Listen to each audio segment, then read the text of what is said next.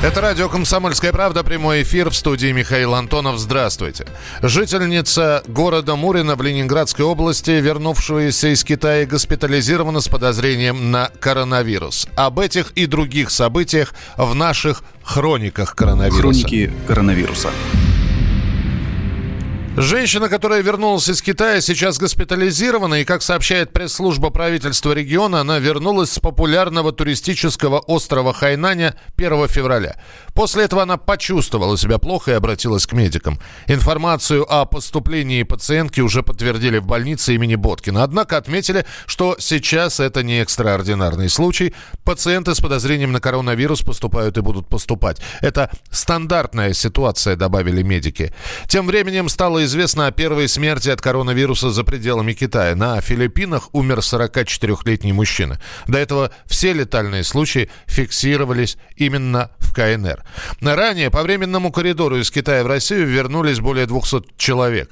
Через пункт пропуска Благовещенск-Хэйхэ осуществляется э, эвакуация россиян. Об этом сообщили в представители Амурской области. Уже в понедельник-вторник граждане России, оказавшиеся в районах, ставшими очагами эпидемии, новой коронавирусной инфекции, будут эвакуированы из Китая домой самолетами ВКС. Об этом распорядился ранее Владимир Путин, который и поручил провести операцию силами военно-транспортной авиации и воздушно-космических сил.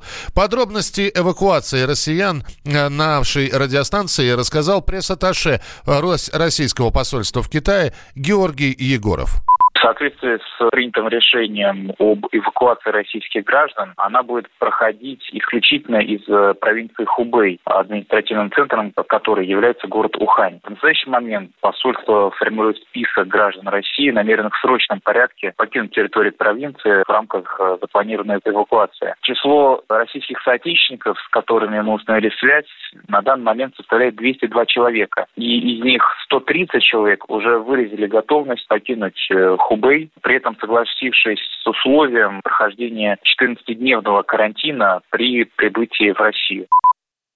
В пятницу стало известно о выявлении первых двух случаев заболевания в нашей стране. Оба заболевших граждане Китая не находятся в Забайкальском крае Тюменской области. Все, кто с ними контактировали, также госпитализированы. Ранее госпитализированный Вань Юньбинь записал видео из своей палаты, где жалуется на условия в больнице и говорит, что узнал о том, что заражен из средств массовой информации. По его словам, он сдавал кровь уже шесть раз. Но врачи не говорят ему о диагнозе, не показывают результаты анализов. Минздрав уже поручил проверить условия в инфекционной больнице в Чите после жалобы китайца с коронавирусом. В пресс-службе правительства региона уже заявили, что гражданин КНР находится в соответствующих санитарным нормам условиях и получает необходимую помощь. Тем временем правительство временно запретило гражданам Китая въезжать в Россию без туристических виз. Ограничения действуют с сегодняшнего дня. Такое решение приняли, чтобы помешать распространению новой коронавирусной инфекции в России. Об этом этом говорится в распоряжении Кабинета министров. Одновременно с этим правительство, как и анонсировалось ранее, временно приостановило выдачу трудовых виз гражданам Китая. Также запрещен въезд граждан Китая в Россию через 4, 4 пропускных пункта на границе с Монголией. А Роспотребнадзор дал рекомендации соблюдать правила личной гигиены и при первых же симптомах вируса немедленно обращаться в ближайшую поликлинику. В интернете тут же началось обсуждение, смогут ли наши наши врачи, местные врачи, помочь в случае обнаружения коронавируса. Заместитель главного врача по медицинской части Центра дерматовенерологии Светлана Волкова ответила на этот вопрос. А если высокая температура и признаки гриппа, не надо бежать к врачу, надо врача вызывать надо. Врачи берут материал со слизистой носа, с полости рта, и уже по этому материалу с помощью ДНК диагностики определяют, какой тип вируса. Решение о том, госпитализировать или не госпитализировать, принимается на месте по состоянию пациента. А если есть состояние угрожающей жизни, то однозначно предлагают госпитализацию. Пациент вправе согласиться, не согласиться. Слухов о коронавирусе сейчас намного больше, чем фактов. Людей пугают, якобы инфекцию Китай распространил специально. Заведующий лабораторией вирусологии исследовательского центра гигиены и эпидемиологии в Приморском крае Михаил Щелканов уверен, что это сказки.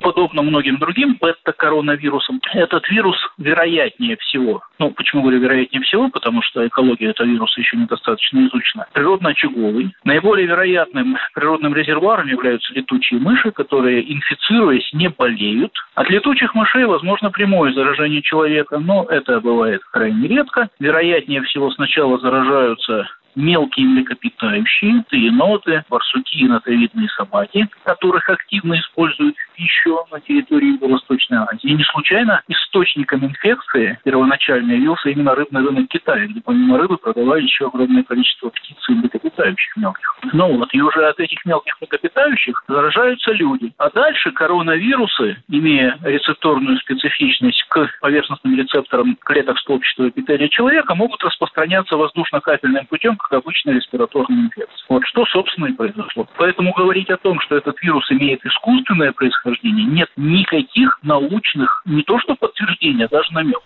По последним данным, жертвами нового вируса стали более 300 человек. Число зараженных превысило 14 тысяч человек. Коронавирус зафиксирован уже в 23 странах мира. Всемирная организация здравоохранения еще в четверг официально объявила режим чрезвычайной ситуации во всем мире. В Новосибирске под тяжестью снега обрушилась кровля кафе. Один человек погиб, четверо пострадали, из них двое сейчас находятся в очень тяжелом состоянии, еще двоих отпустили домой.